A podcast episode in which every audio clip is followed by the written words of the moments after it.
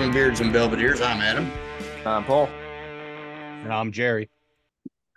And this week, like always, we're gonna drink some whiskey, smoke some cigars, try some beer products, tell you guys all about it. Before we get into the whiskey of the week, as always, let's start with our palate warmers. What do you guys have on hand?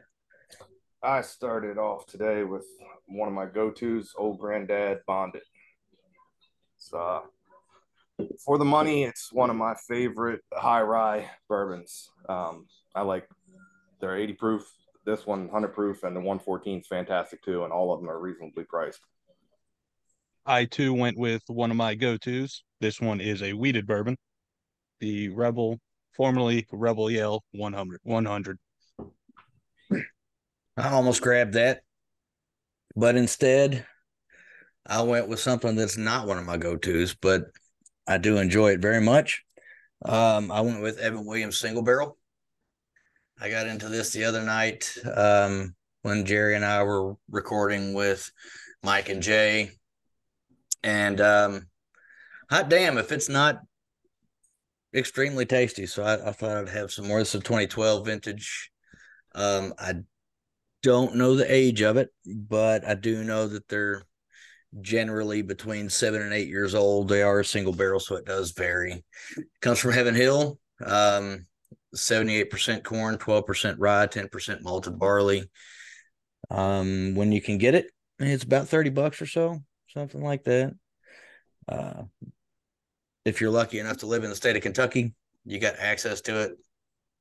Um, so I suggest grabbing it up. If you happen to see it and you don't live in the state of Kentucky, I definitely suggest you grab it because it is a Kentucky only release as of 2021 2022 Yeah, 2022, I think. I don't think it was that long ago because I still see it on think it was shelves something, in Maryland. sometime Um, last year. yeah it's still it's still on shelves there's there's you know uh remnants out there that people didn't know to grab up um but just in case you're hearing my voice and you live outside the state of kentucky and you're interested in that bottle i highly suggest you grab it and grab it now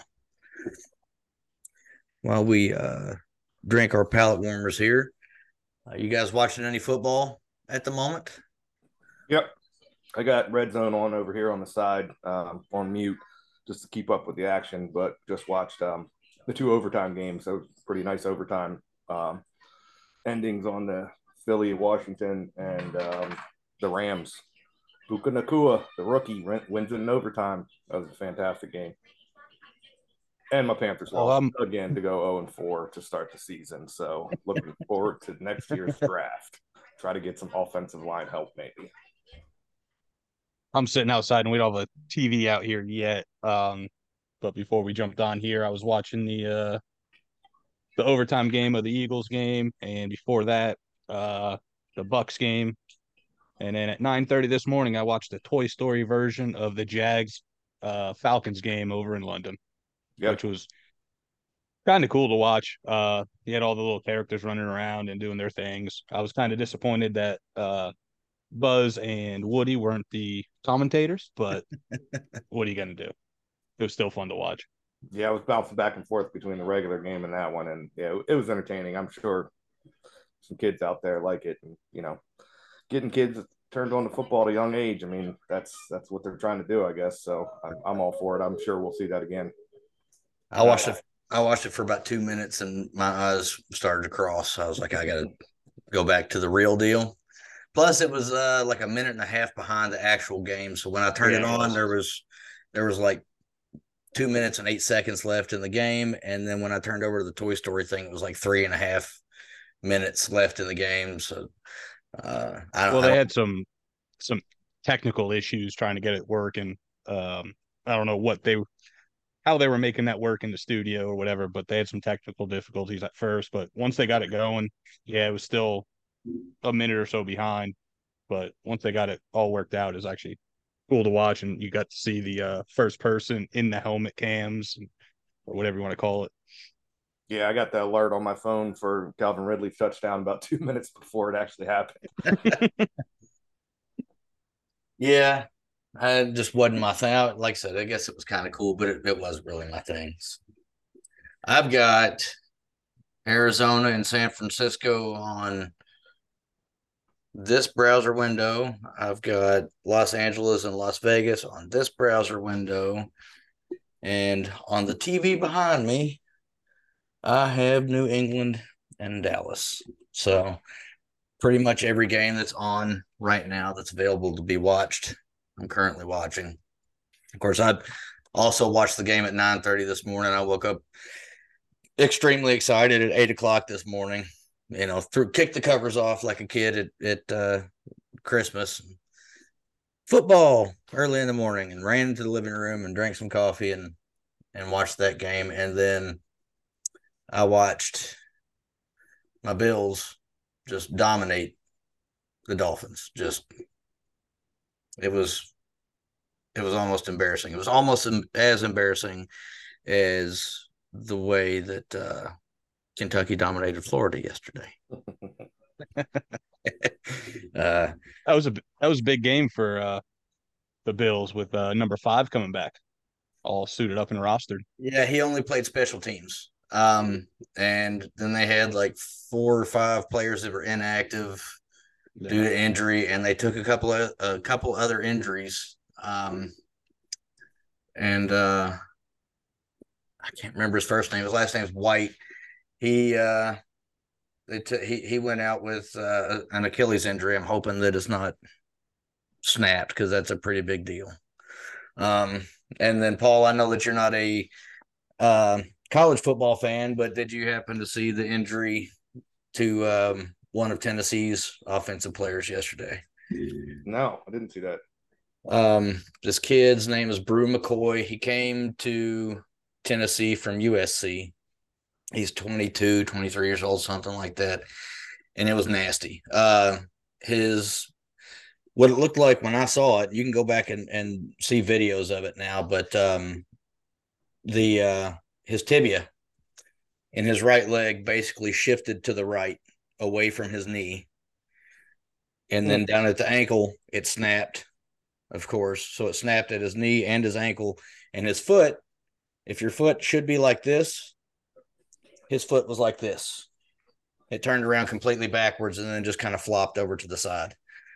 And um, the way it looked, like he he kind of looked at his leg and then threw himself back and just started, you know, hitting his helmet like he was mad more that than he was in pain. It, at least it looked that way to me, but it was it was pretty gruesome. Um, probably on par with the Nick Chubb injury, which uh you know, uh good luck to Nick Chubb. He had an or he had he had surgery to repair his MCL. They discovered he's gonna have to have a second surgery to repair his ACL, but they are looking for him to be able to make a return um next season. And I think that's an incredibly stupid thing for him to do. That's the same that's the same knee that he blew out in college with pretty much the same type of injury. So I know he's got a contract for $36 million, and that's a pretty big impetus to uh, draw you back in. But, you know, um, do, do you want to have a leg or do you want that $36 million? So it, and having said that, even though I said that I think that that's stupid for him to try to come back, I would take the thirty-six million dollars over the leg. I could go buy another leg. So yeah, so you could chop my leg off right now with a rusty knife for thirty-six million dollars. So uh, he'll he'll probably be back in the 2024 season. So uh, best of luck to him. Best of luck to Bru McCoy. yeah, I just watched that Bru McCoy injury. That was yeah, that's right up there with that Nick Chubb one. That's brutal. pretty pretty nasty looking. It's gruesome. It said when I was searching for it though, it said he underwent successful surgery this morning. So mm-hmm. that's at least good.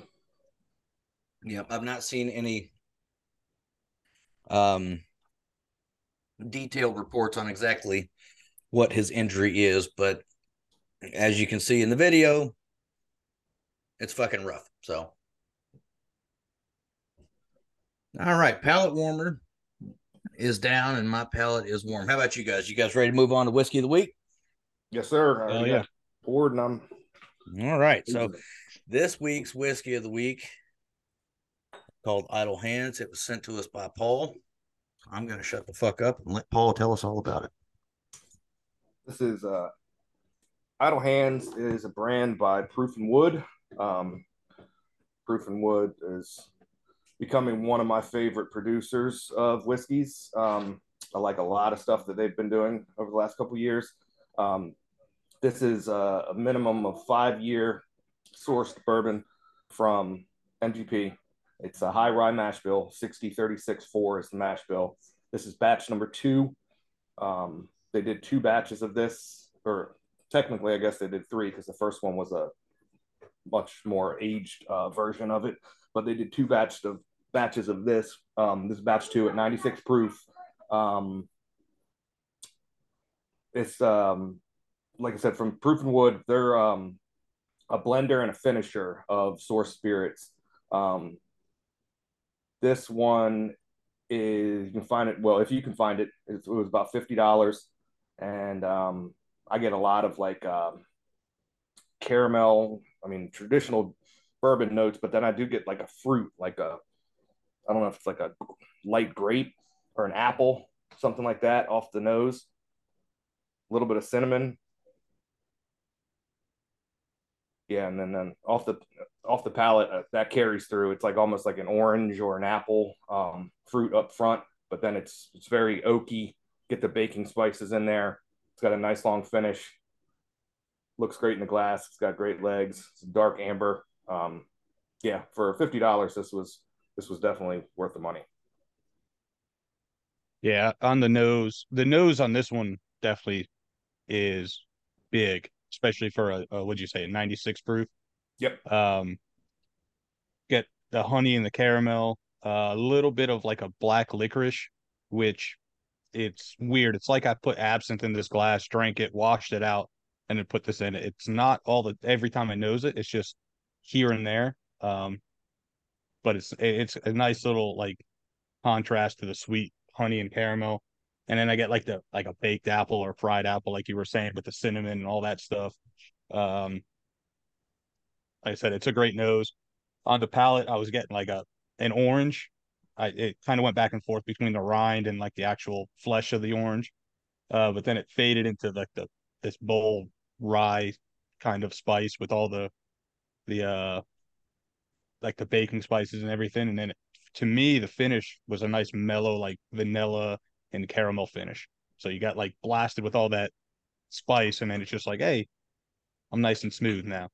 Um, yeah, for like 50 bucks, this is damn good pour, and I wish I could grab a bottle. Um, I'm pretty sure I've seen this in the past. I just didn't know what it was. And uh, yeah, I very much enjoy this one. I pretty much agree with with all the nosing notes, except the fruit that I get is watermelon. I don't get apples or anything like that. I get watermelon. Um, for me, I don't get any citrus or any of that whenever I drink it. Um, I do get caramel. Uh, I get leather. I get some char, and then it turns from. It's it's not even so much that it's the rye spices. it almost becomes a full fledged rye whiskey in my mouth. It goes from bourbon on the front to rye whiskey in the back, and that's how it finishes. And it and it and not only to me does it finish like a rye whiskey, um, as it's going down my throat, it also feels like a rye whiskey. Um, that's where those those pepper spices really hit me is is in the back of my throat. So um, I did get my bottle I got a couple years ago and it was around 50 bucks. Um, unfortunately, it is a limited situation, but if you can get it, definitely suggest grabbing it. It's it's a damn good whiskey. And um, you know, these guys they they uh they do tumbling dice and um what else? Uh the the proof rye, they do the presidential series. Um they got some rums out now. I think one of them's called the Funk. I haven't had. Oh, that's so good. Uh, yeah, I haven't come like across funky, that one yet. If you like funky rum, funky Jamaican rum, that's where it's at. Yeah, they have they have a bunch of uh, labels. I've at the New Orleans Bourbon Festival last year. this was actually, but the one with Proof and Wood was, was actually my favorite one that we set through. We tasted through a bunch of their stuff, and um, just a real cool guy. The the owner, uh, Dave, he's just a real cool guy. Uh, he put on a great little seminar, and um, I think it was like first thing in the morning, and we tasted through a bunch of them. So it was a great way to start the day. Yeah, that presidential series. Um, I've had I've had the center. Um, I think they have one called the Judge or something like that. I can't remember exactly what all they have, but I do know that those are fantastic. Um, the ones that I've had at least are are fantastic. Yeah, you, so you got the Justice, which That's is a justice, minimum of, yeah. minimum of 14 years. Um, you got the Senator, which is the rye. That is fantastic. Uh, the Ambassador, it's just a small batch barrel proof bourbon for 12 years. Uh, the Representative, which is a minimum of four years, aka two congressional terms. Uh, that is also uh, barrel proof. And then you have the Presidential Dram, a four year bourbon, and eight year rye. Um, I've had the Senator and the Representative, and I want to try that the presidential ones, but I haven't seen those or known anyone to, to have those. But yeah, like I said, everything that Proof and Wood's been putting out has been fantastic. I have not had anything bad from them. I know where I can get the presidential right now at a store here in Lexington, but they are notorious for price gouging. Um, I went in there and they had there was something that I was looking for, and I can't remember what it was, but I do remember the MSRP was about a hundred bucks or so. They wanted four hundred dollars for it out the door. I laughed at him. I said, "No, I don't. Fuck you. I don't want this." So, um, at any rate, um, yeah, proof and wood, um, specifically idle hands for the purposes of this particular episode. Some good shit. Um, the uh, you know, the labels whimsical and and you know whatever. It's a little little demon guy sitting there smoking a cigar and drinking a whiskey. Um, and um, you know, just good stuff. Just just really good stuff. So good pick, Paul. Yeah, this is a great one.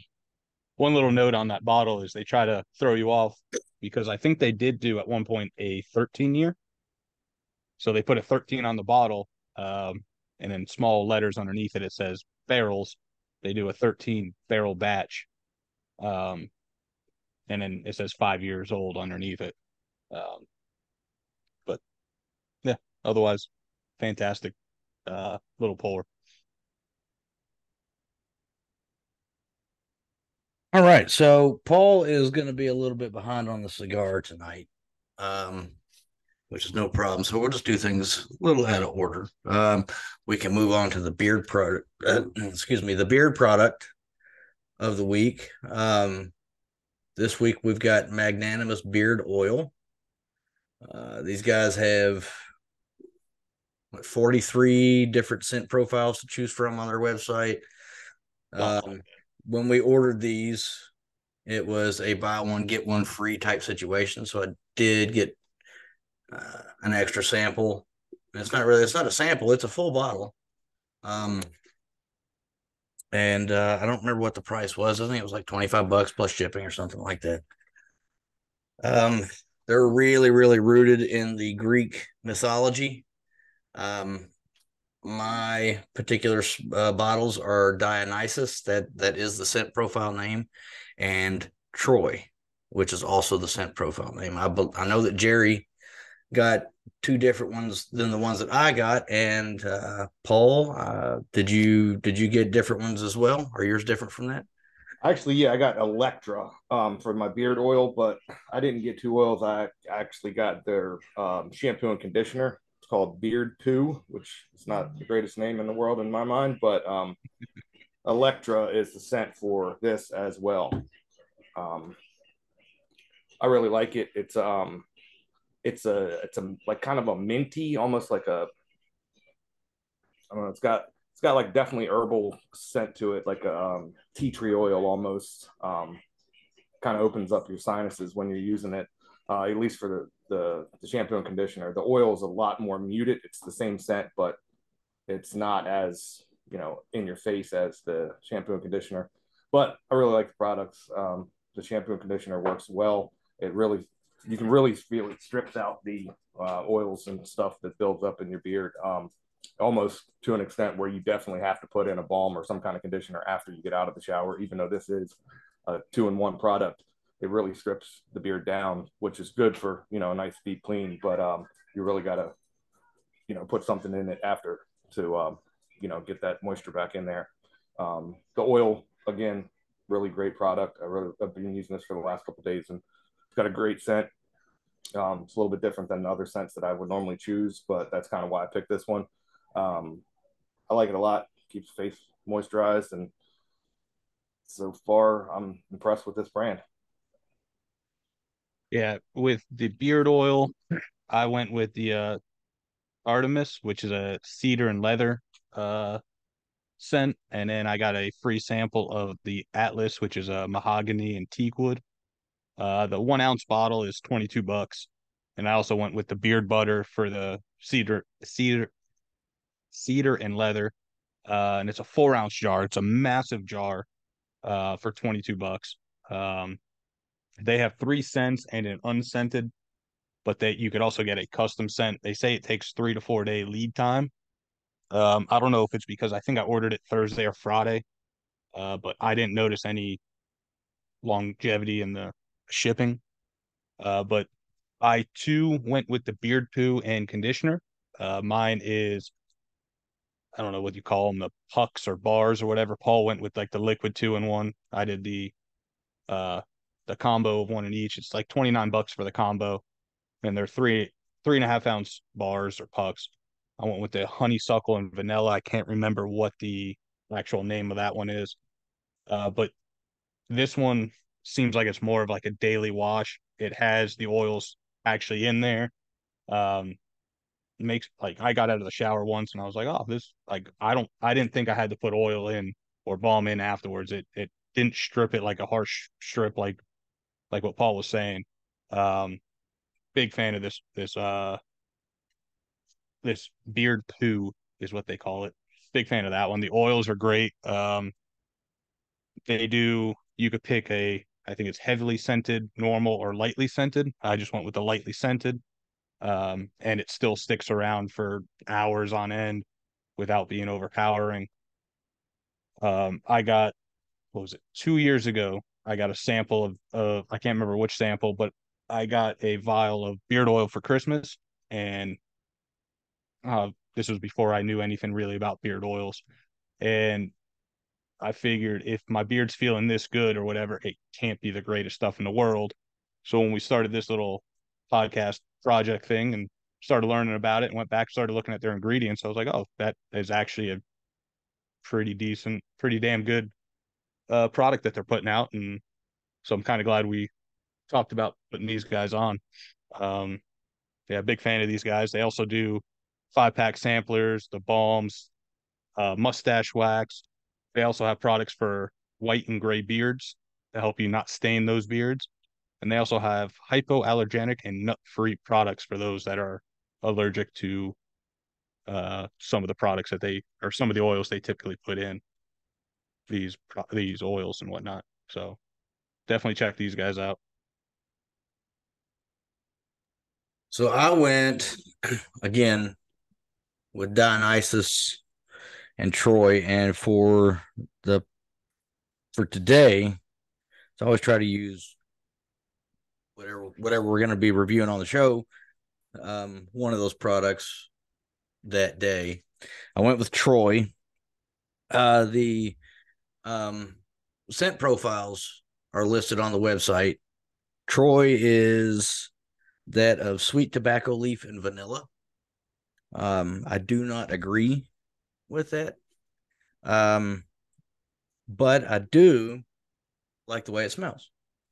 It is you know very good at moisturizing. It it's not greasy. It's not coming off on my hands. It's it um the scent did change from when i first put it on to now. And even though I'm smoking a cigar, I can still smell the beard oil over the cigar, which is a plus for me because everyone knows cigars have a notoriously strong odor. Um, it never once smelled like sweet tobacco leaf and vanilla, but it does smell quite nice. Dionysus is uh, bourbon and vanilla with a splash of citrus. And if anyone from Magnanimous happens to be listening, um, I did copy and paste this scent profile from your website onto my phone. And on your website, it says bourbon and vanilla with a splash if citrus instead of of citrus. Just throwing that out there in case y'all want to fix that. Um, if not, cool, hit your website. Um, but uh, that one smells great as well. Um, the Troy is a little stronger because I did choose to have it, you know, shipped with a stronger scent profile. Um, but I do like the Dionysus as well. Um, like Paul said, these are not typically what I would go for. Well, that, that's not true. The Troy with the tobacco, that is a scent profile that I generally look for with beard oils. Um, but once they got here, neither one of these are typically something that I would necessarily look for in a beard oil scent profile, but they are uh they are nice scents. Um it's good price.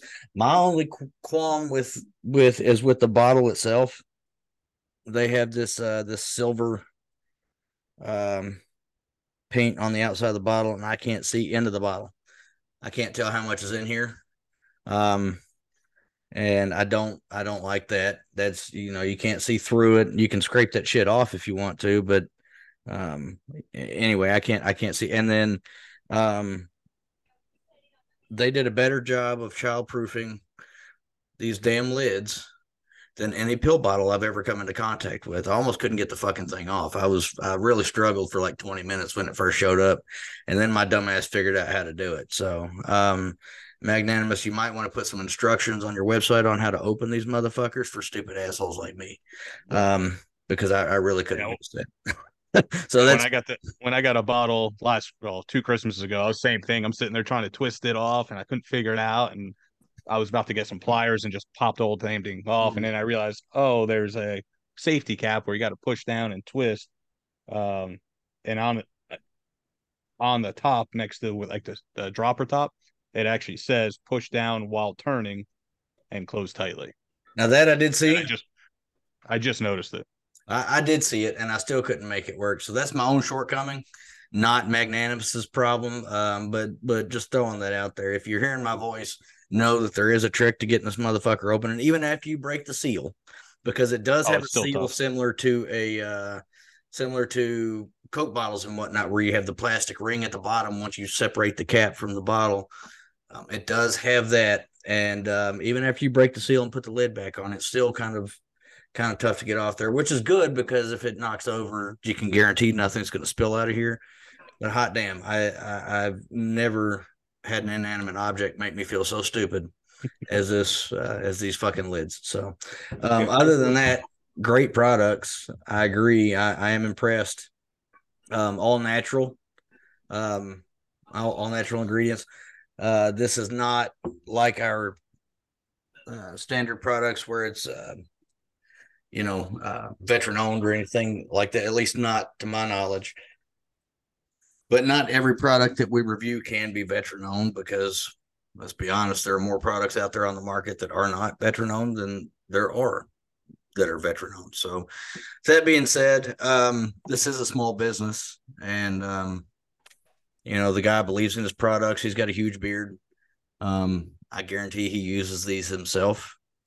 And that's, you know, he probably got started making them for himself and decided to share the wealth and thank God because it's it's a it is a good product. So um, we will so, be issuing our the, we, we, have our own um, uh, discount code. Um, we'll be getting that put out here before too long. Still working out the particulars on that, but uh, once that's out, uh, I highly suggest you use that discount code and go to their website and get some of their products.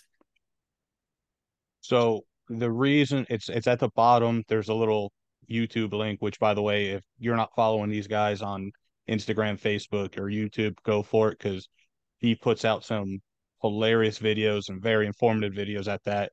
But at the bottom, uh, the reason why he got into this is he beat cancer three times and then he dedicated his life to making the healthiest beard oil. Uh, I'd imagine once you beat cancer once, twice, and then a third time, uh, you start looking at what you're actually using on your your skin, your beard, your hair. So uh, him and his wife decided to try to make some of the best products out there, whether this is oil, the washes that we're using, the balms. They got tattoo uh, oils and whatnot. Um, so yeah, that's that's the reason why he got into it. Uh, one thing we forgot to mention though is the ingredients. Uh, has the sweet almond oil, castor oil, coconut oil, grapeseed oil, hemp seed oil, golden jojoba oil, uh, organic extra virgin olive oil, vitamin E, and then your oils for scents. Uh, and then on their website, if you actually go to where their uh, their actual scent list is, you can see what the uh, each oil is supposed usually does for your beard, whether it's supposed to make it um, softer or anything like that. Let me pull it up here. I scroll through the 48. Uh, olive oil, it's a strengthener, anti-dandruff, castor oil, anti-inflammatory, uh, coconut oil, cleansing, moisturizing. So that's all on there if you want to take a look and see what these oils that he puts in here actually does for your beard. Yeah, and check. And one last out. thing, I like the glass, the metallic glass bottle. It stands out on the shelf, even though Adam hates it. I thought it was a cool little touch that they put on. Well, see, little... I got, a, I guess it's a sample. It's a, it's oh yeah, the sample is clear, but the sample is clear. So, um, I don't have the the, the shiny silver. But I was going to say, just to add on to what Jerry said, definitely check this dude out on social. And um, Magnanimous Beard Products is his handle on Instagram. He's got one of the funniest beard posts I've seen, where he calls out the all these bearded owners of all these other beard products, and he puts them on blast on um, one of his posts. It's uh, it made me laugh out loud, and uh, I got a, I mean, he's got a huge beard, so you you know you just feel better about that as, as, as buying products from somebody that you know I want to buy something from somebody who actually uses that product and knows what they're putting into it and you know understands the reasons why certain ingredients need to be put in and not in and that kind of thing. So yeah, overall great company. I like these products. Um, and like I said, great scent. This is a weird one for me. I wouldn't normally choose this one, but that's why I did just to kind of pick something different. I really like it. So check these guys out. Yeah, one thing. And, and again, if you're in the Mount Airy or Charlotte, North Carolina area, the Columbus, Georgia, Macon, Georgia, or Dalton, Georgia, or Jacksonville, Florida, slash Green Cove, Florida. Um, he will be here at different show. It is at the bottom of their, or towards the bottom of their website. They have a show schedule, and those are the next uh, one, two, three, four, five, six, what eight shows that he's or seven shows that he's coming out to uh, have his products at. So you'll best believe that uh, November 17th through the 18th, when he's here in Jacksonville, I'll definitely be heading over there and seeing him, talking to him, and uh, buying more products from him. So one last thing on the bottle. Um, it does have instructions on how to actually use it.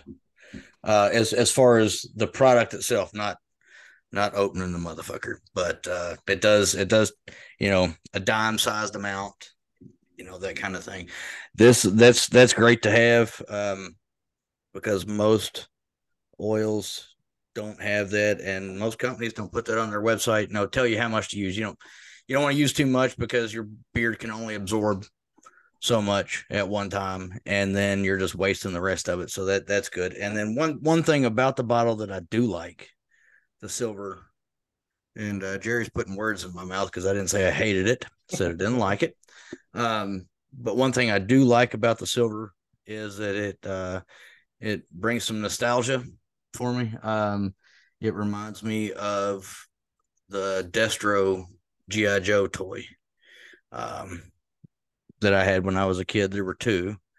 The more common um, had a silver head, the last common had a gold, but um, the character Destro wore a silver mask, um, and uh, that's that's kind of that's kind of cool. Um, the, the only reason I don't like, I just don't like not being able to see into the bottle. I don't know how much is in there, but that's uh, that's my own little personal issue. So no big deal. Um, That's the first bottle of all the beer products I've had that has that child safety kind of thing on it. But Yeah. I just got another one the other day. I think it was from Bay Area Beer Company, maybe.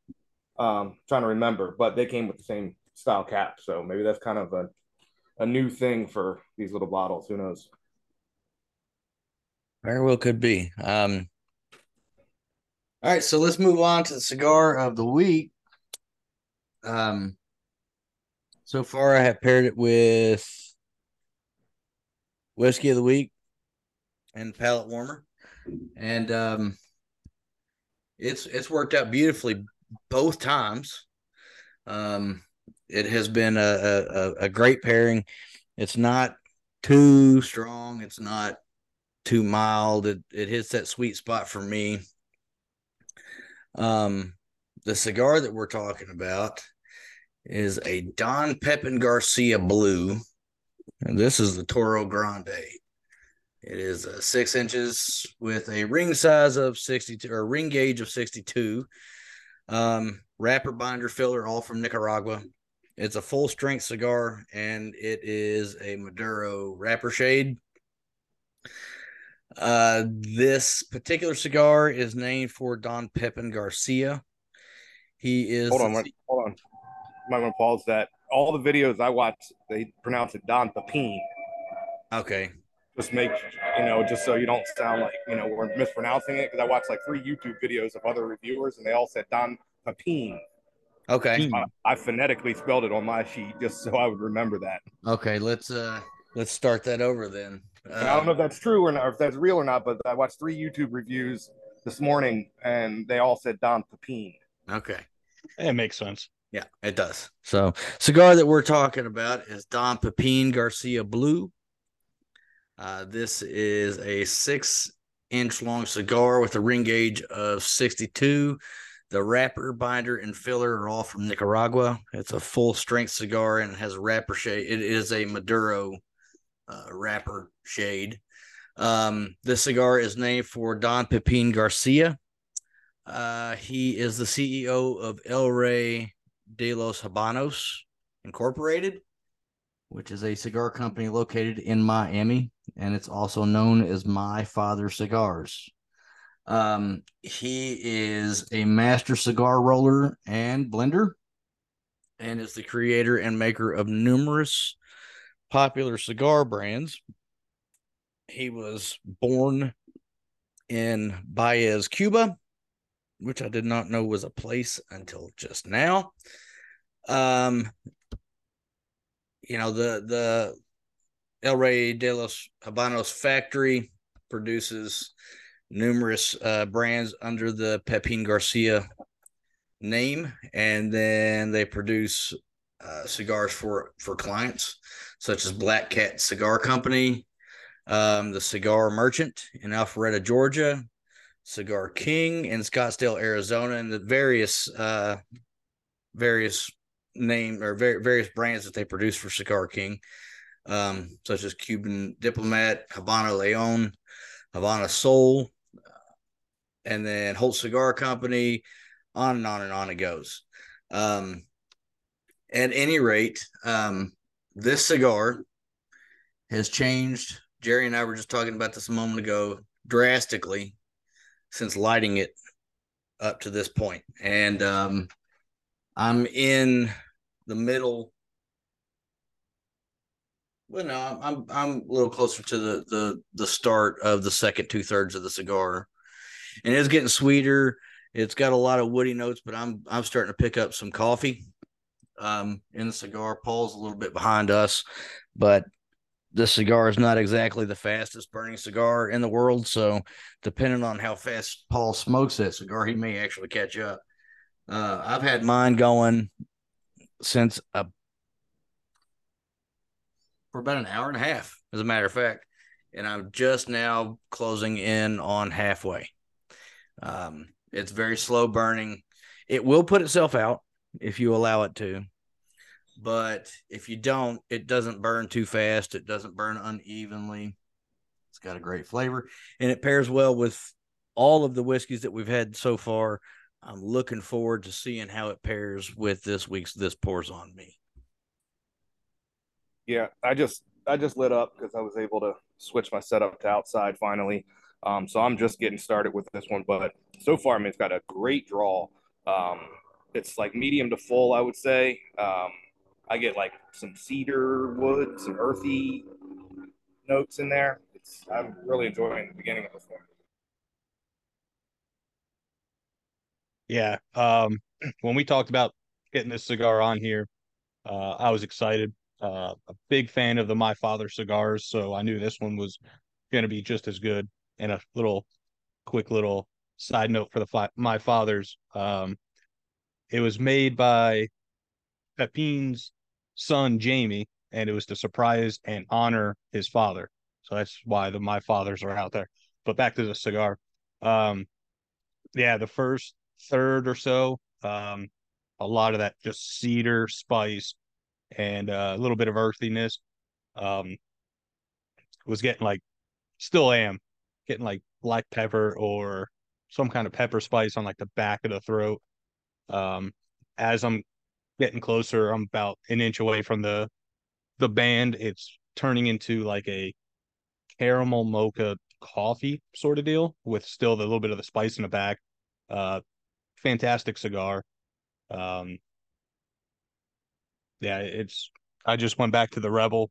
It kind of made the Rebel a little bit sweeter than it usually is, um, which was kind of interesting. But uh, paired well with that, I haven't really gone.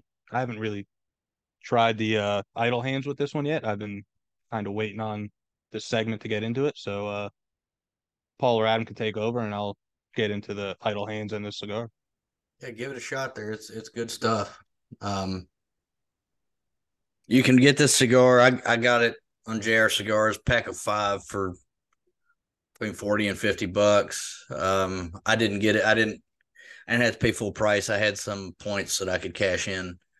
Um, but a uh, if you're gonna buy a box, you're gonna get a box of eighteen. Retail price on a box of eighteen is two hundred and fifty-two dollars. You can get it in JR Cigars for two hundred and ninety or two hundred and thirty-two dollars. I'm sorry for two hundred thirty-two dollars, two hundred thirty-one dollars and ninety-nine cents, two hundred thirty-two dollars. Um, well worth the price. Obviously, not something that you're going to smoke every day, considering the price, but definitely, definitely worth it. Um, it's got a hell of a presentation. The box it came in, or the the box that it comes in, I should say, because these didn't come in a box, came in a five pack.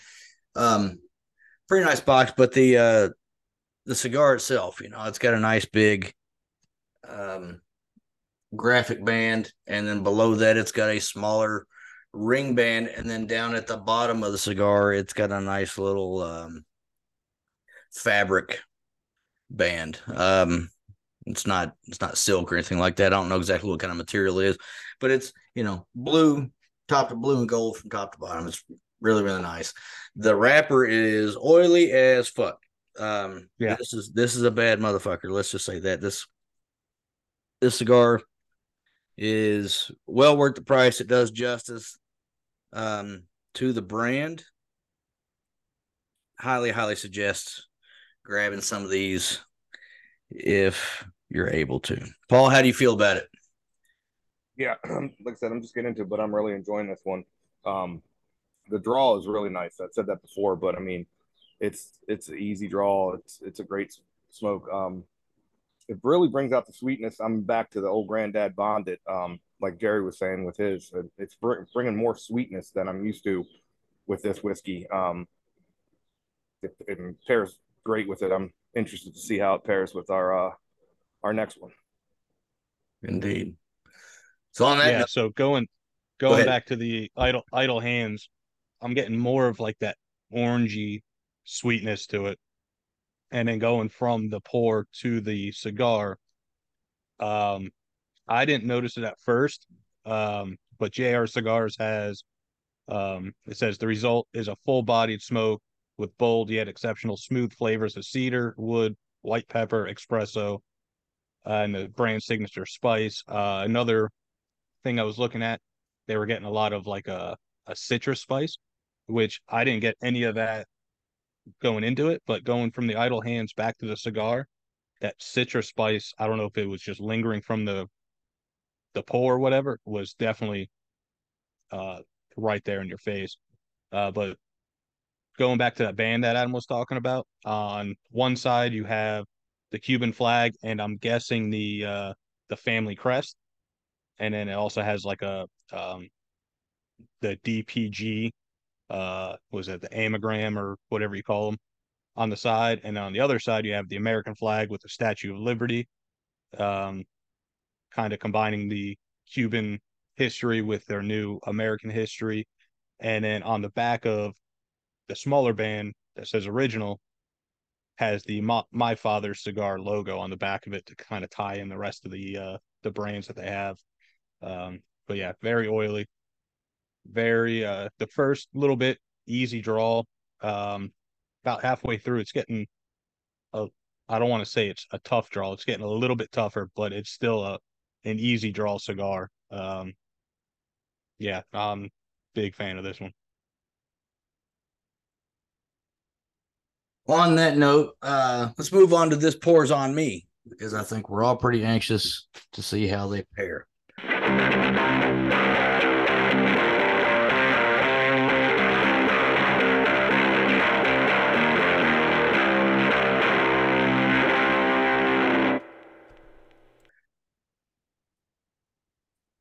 This week, I provided the pour for this pours on me. Um, I don't remember when I got this bottle, so I don't know exactly what year this came out, but this is, uh, I believe, the first expression of the Elijah Craig Toasted Barrel. Um, another Heaven Hill. You know, I, I was drinking the Evan Williams single barrel earlier, so it's another Heaven Hill interestingly, um, I, I looked them both up on Breaking Bourbon because they're generally pretty good about having, you know, different details about specific bourbons, whatever.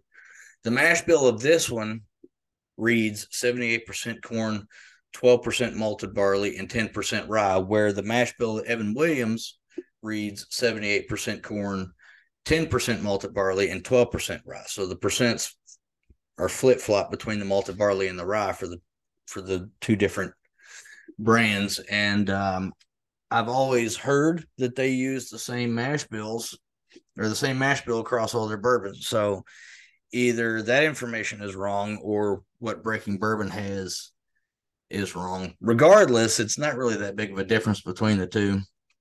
Um, the reason that I say that I think that this is the first expression is because I do remember picking this up during COVID, and I believe that they released it for the first time in COVID. It's a 94 proof, so keeping it in that lower proof point like we have been all day. Um, non-age stated. I think I paid like $65 for this bottle. Um, retail at the time was 50 bucks. So whatever. Um, that's fine. And it's got a nice color. Um, it's got a it's got nice legs running down the side of the glass. When I first got it, I was not impressed with it. I let the bottle sit for a couple of years before I got into it. And um, when I got back into it the other day, man, it was like a s'more in a glass, is what it tasted like to me. So on the nose, I'm getting a lot of the standard Elijah Craig notes. So I'm getting some leather, I'm getting some brown sugar, I'm getting a little bit of char, a little bit of toast with this one though, um, as the name would lead you to believe. A little bit of citrus, but not too much. Um, I am getting some of those sweeter marshmallow notes whenever I. So before I have another draw off the cigar, I'm gonna go ahead and tilt this back a little bit and taste it.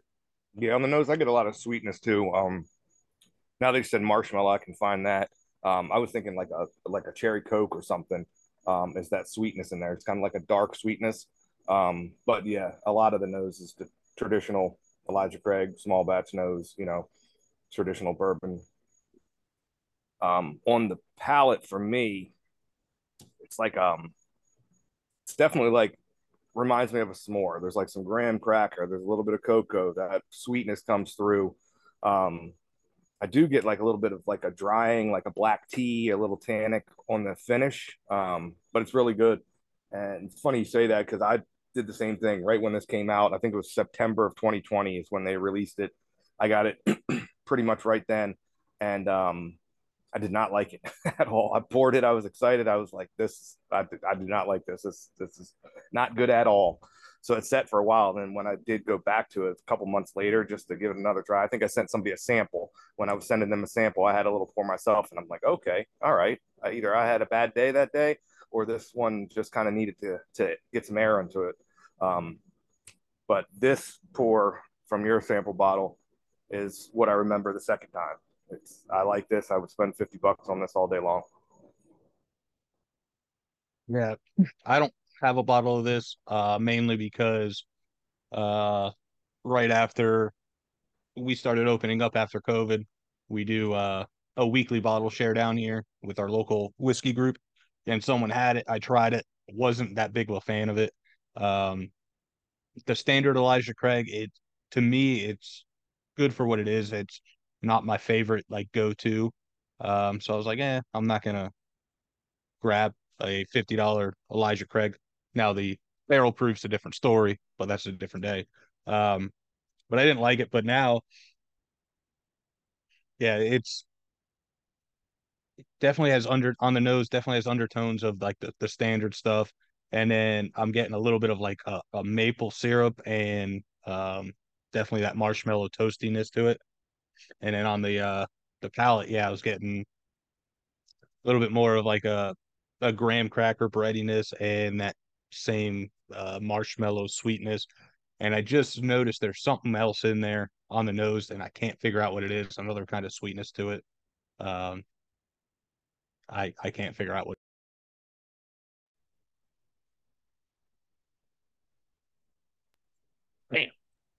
My bad. I was trying All to I was trying to unmute myself, but uh, uh you can't figure out what.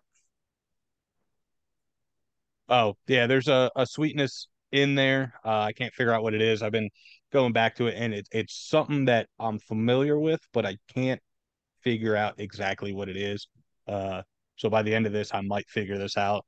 Um, but yeah, it's it's that like both of you said, it's definitely better than what I remember trying it first time. Uh, it's basically just a sweeter Elijah Craig to me. Yeah, exactly. That's that's kind of what I took away from it because I remember comparing both bottles. Um, I don't normally buy the Elijah Craig small batch. That's not really one of my go tos, but I did specifically go out and buy it when I realized that this was actually a good bottle um, to drink. And so I wanted to side by side them and see kind of what the difference is because what they say is they take their regular small batch and age it, and you know, which is aged in char three, but then they toast and flash char the second barrel that they age it in. That's what gives it the, you know, the Elijah Craig toasted. Um, so I wanted to see the difference, and I did go out and grab a bottle off the shelf of this the regular small batch, and yeah, my takeaway was that this one is sweeter, a little spicier, and actually less oaky than the original for me. Um, I found to have like for being toasted, I think it sweetens it up and takes some of that not I don't want to say harshness, but that tannic finish from the what I get off of the regular Elijah Craig small batch. Um, it kind of cleans that up a little bit from the secondary Yeah. finishing, I think.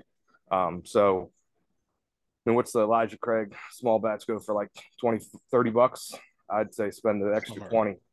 Yeah, I think it's Get like this 30, 35, something like that. Um, Spend the extra money and grab this one if you can. I've never done the side by side, so uh, since you said that, uh, it never even occurred to me to do that. I'm going to right now. Um, while I do that, I have a suggestion for you guys, which is to take a nice long draw off your cigar, exhale it, and then have a drink of this toasted immediately after because it really augments the flavor for me of the graham cracker and it it tastes kind of like when you get the marshmallow char bite on with the graham cracker in in a s'more that's what i get and it's fucking fantastic i hope you guys get the same Yeah, no, I just did that, and it's yeah, it definitely brings out the sweetness. It amplifies that sweetness after Mhm. after taking the draw off the cigar. Um, I in fact just had s'mores last night. Uh, made a little a little fire and did some s'mores last night, so that's fresh in my head. And yeah, I mean, I, I, we we all keep coming back to that as the overwhelming nosing and tasting note. I think off of this is it's pretty much s'mores in a glass, and you add that you know that cigar to it, and it just it it, it makes it an experience. So what you said about it um taking away from some of those tannic notes, some of that oakiness, I definitely do get that. Um this is the the the toasted is more of a, a muted oakiness. Um it allows some of those some of those uh corn oils to really shine through, I feel like. And um you know, clearly despite the fact that none of us liked it when it first came out, uh, we were definitely in the minority as far as that goes. And um, clearly, some of the companies saw the benefit as well because after this came out, there was a rush of companies, you know, trying to get their their distillate into toasted barrels. Um, that was that was for me. That was really the the first um, big finishing rush uh, in in the in the bourbon industry, as far as I can remember, anyways. And then after that, it was you know uh, uh, ports and and and and you know uh, brandy finishes and all these different things. That there's a lot of really good stuff out there that I'm I'm, I'm really appreciative of. Um, it's funny, I saw a post that somebody put in a secondary group on Facebook a couple days ago, and there was a allocated release at one of the local liquor stores and the Bowman port finished was right there on the case with all the other allocated releases.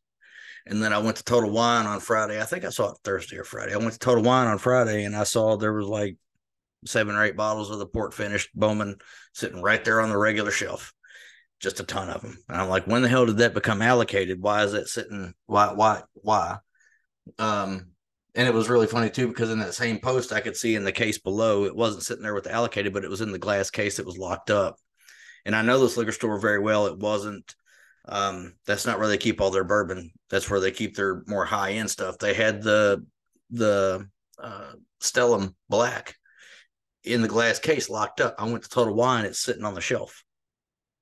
Like, why in the fuck are they keeping it locked up over there? It's right there on the shelf. And I I know for a fact, like the store in the post. I like the store. It's a family owned joint. They've got some good stuff. They get good prices, whatever. Um, Total Wine is also, believe it or not, if you're hearing my voice right now, I'm about to blow your mind. If you don't already know this, Total Wine is a family owned company. Um, love them or hate them. And I know a lot of people that love them, and I know a lot of people that hate them. I personally am kind of indifferent. I can say that they have a fantastic selection as far as a liquor store goes. They really, I mean, and they pretty much, at least here in Kentucky, they pretty much got always, they've always got anything that I'm looking for. And on top of that, they've got a great humidor. They've got a, a, a massive humidor with a ton of cigars in it. Um, and their prices, they don't, they don't price gap. My problem is that it seems like, uh, they're winners for their allocated is uh you know it's it's few and far between. It it almost feels like a lottery you know like the like a state state lottery. Like it's it's fucking rigged against the players it almost feels like to me but that's that's just my personal takeaway from it. Regardless of that um total wine has a Stellum black sitting right there on the shelves where this other store had it locked up. So any, anyway um my point in bringing that up is that uh these these port finishes and and um you know, apple brandy and peach brandy finished bourbons and all this stuff. It's fantastic. And I feel like the precursor to that was this the Elijah Craig toasted barrel finish. Um, and um, I'm glad that I gave it another shot because this is some damn good whiskey. It, it, it is. It's, you know, it's not readily available. Um, it is generally a more allocated item and um, pretty hard to find at that. I mean, even even in terms of allocated items. And you wouldn't really think that it would be. I mean, it's it's a 94 proof whiskey. It's not a high proof whiskey. That's that's what I generally look for as far as allocated stuff or or um you know uh, the the the brands that people are seeking out. And I, I'm you know, this isn't a Pappy Van Winkle. It's not a old Weller antique. It's not a Weller 12. It's none of those types of things. I don't know why it's so hard to get your hands on, other than the fact that people buy it up and they buy it up quick. And I'm a very big fan of Elijah Craig. I love that. I have four bottles of the small batch here in my house, just the small batch, the 94 proof. Um, I've got two sitting right here next to me. And then, no, I've got three sitting right here next to me. And I've got one or two more upstairs. And then I've got a bunch of the, the barrel proof, which, like Jerry said, is a totally different story. I love the barrel proof. That is a fantastic whiskey and and easily my most um uh, easily my favorite of the uh more attainable um allocated bottles or at least they're allocated around here that are higher proof. I love that stuff. But this this toasted barrel is really really good, especially with the cigar.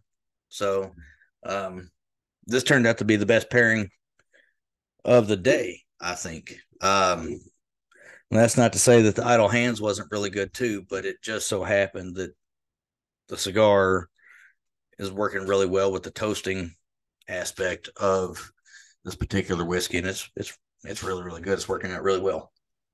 Yep, I have to agree with that. Out of the three whiskeys I've had today with this cigar, now uh, I didn't really get to go side by side with the idle hands. I just had a little pour left in my glass when I lit the cigar, but um, yeah, this one definitely pairs the best with this cigar specifically. Um, it's a nice combo. Yeah. Um, it, it's a, definitely a great combo. I'm going to be the outlier in this one and say the idle hands and the cigar was uh, my favorite pairing. Uh, but one more, uh, one more thing on this cigar, the ash on it will stay forever. Um, I typically like to ash it every little bit because I don't want it to fall on me or fall on the ground and have to clean it up. Um, I just knocked the ash off a little bit ago and it actually took some force to knock it off. Um, I could probably still have like a two to three inch ash on this thing if I didn't knock it off. Um, it's probably one of the few cigars that I've had on doing this show that the ash has held its construction just as well as the cigar itself. It is. It is a. It does have a nice ash.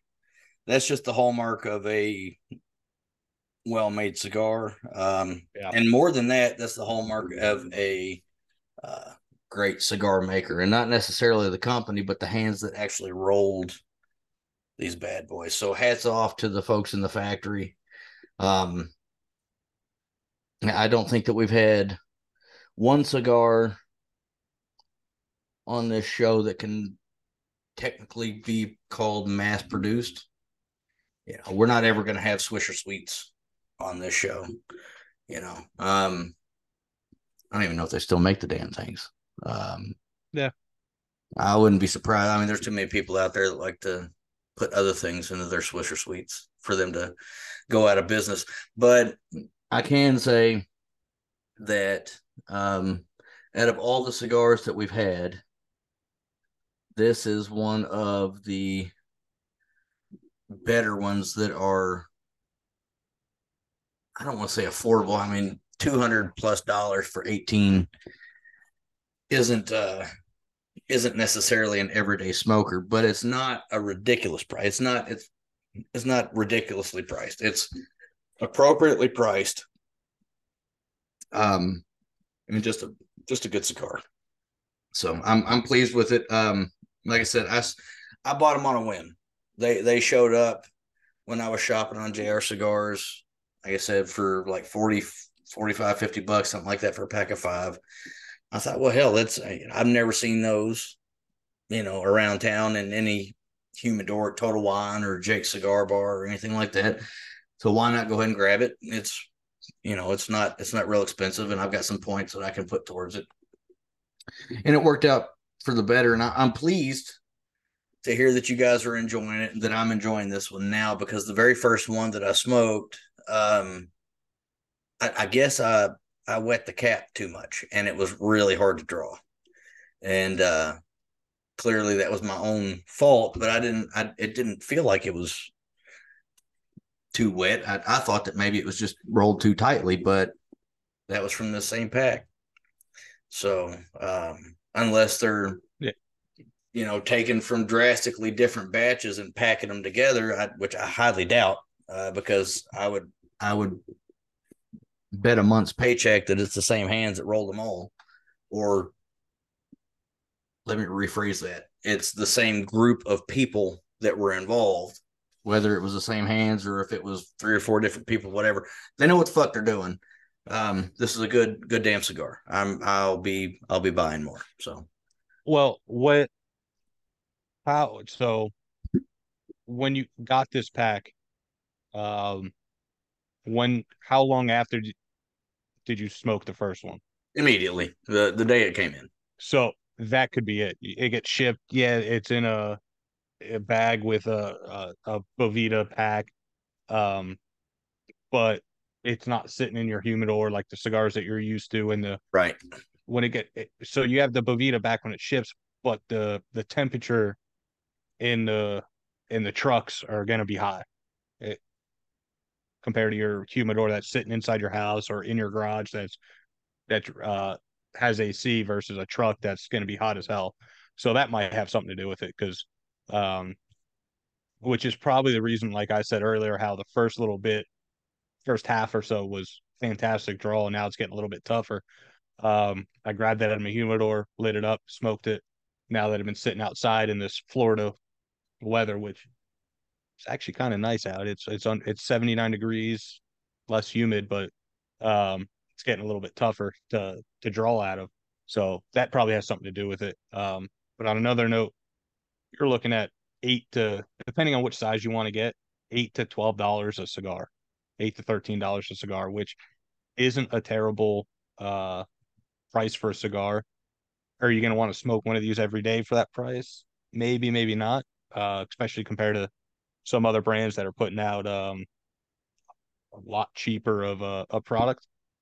Um, but this is definitely one I'm gonna get in my humidor soon and uh, definitely going to be a uh, a staple in the humidor. For sure, for sure. So, Paul, did you ever uh, graduate from that that uh, travel humidor? Did you get yourself a a, a, a bigger humidor? Yep. First, yeah. Yeah, and it's already to the point where I need to upsize again. so I've got this big motherfucker over here that holds 150 or so. Um, and I should have I should have sprang for the the more upgraded version of that for like 40 bucks more. It was electronic, so it was, you know, controlled electronically, um, heating or cooling, whatever the fuck you need. But uh, because this one it has three drawers in it, you pull them out and it's got the refillable um, humidifiers, and I I need to put some more uh, distilled water in there. I put some propylene glycol in there last week. It's time for some more distilled water, but uh, I need to put it in all three of mine. At any rate, um, this thing's great, and I rarely ever open it because I've got that one's there for people.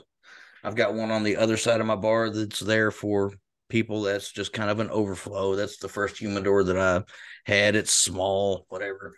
And then I've got the one that's a little bit bigger that holds like 50 cigars. It's got a pull out drawer or whatever.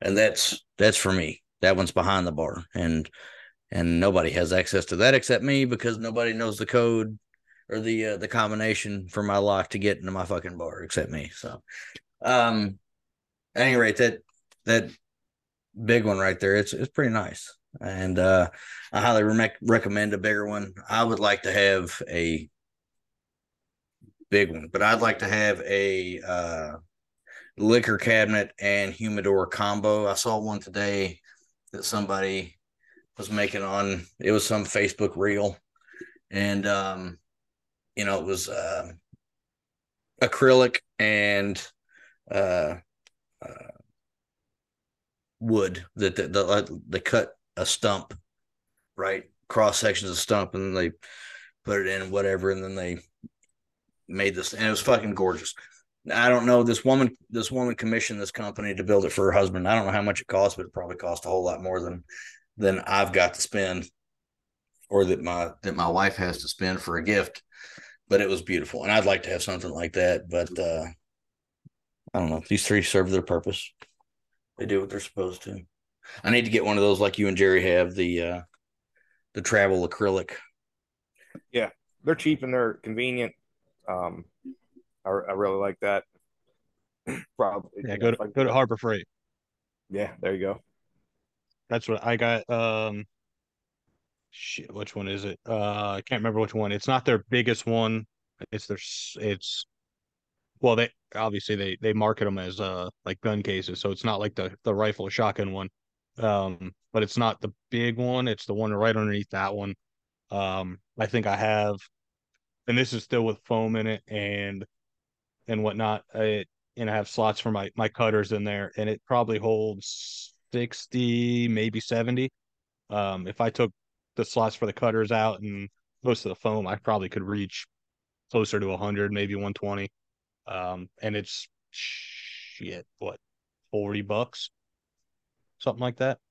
Um, but eventually, I'm gonna upgrade to an actual humidor for the the bar room. Um, I'm doing some rearranging in there and reorganizing. So once all that's done and I find a spot and I can figure out what size I could get, I'll uh, definitely be getting a actual like humidor you can see in, kind of like what you got. Well, when you get that bar room done, Jerry, let me know. I'll make a trip on down to Jacksonville and we'll open it up proper. Uh, Sounds like a plan. We'll see just exactly uh, how much your girlfriend loves you with uh, two drunk bastards. Maybe three if we can get Paul to make that trip. It's a little closer for me, not much, but uh, hey, southwest of Florida is like eighty bucks. I'm there. there you go. All right. Well, I think distilleries around here. I think that wraps up another episode of Bourbon Beards and Belvederes. Um, don't forget to check out the products that we've reviewed here. Uh, you can, uh, let's see here, Proof and Wood. I, I should pull these fucking websites up. Um, it is proofandwood.com. Proofandwood.com. Um, Don. Magnanimous Beard. Go ahead. Magnanimous. Magnanimous, magnanimousbeardoil.com and I don't see a website for Don Pepin uh, Garcia cigars. Um, they have the only thing I could find is myfathercigar.com or cigars.com. Yep. And you can um, it is on Instagram. It is under construction right now. Uh, they say new website coming soon. It says 29 days, one hour, 31 minutes, and 50 seconds, 49 seconds. Okay. So uh, within the next month, the My Father Cigar website will be back up. All right. Um, so yeah, there's the the websites. So check those out. Um, be sure to to join us next week. We got a uh, a kick ass guest. Uh, don't want to give away too much, but it's going to be a lot of fun. He's a cool cat. As always, enjoy your cigars and your whiskey responsibly. Cheers. Cheers, guys.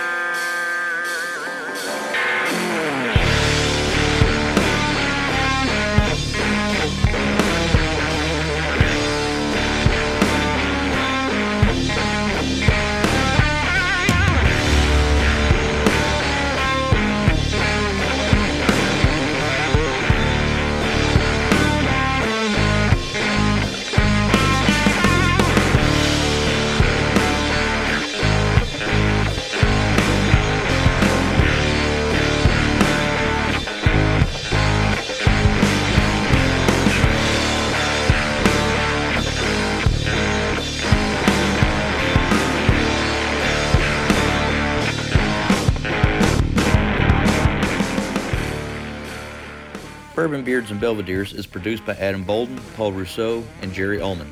Editing by Adam Bolden. Music by Ryan Johnson. You can find the links to all our social media accounts on our website at bourbonbeardsandbelvederes.com. As always, enjoy your bourbon and cigars responsibly. Cheers!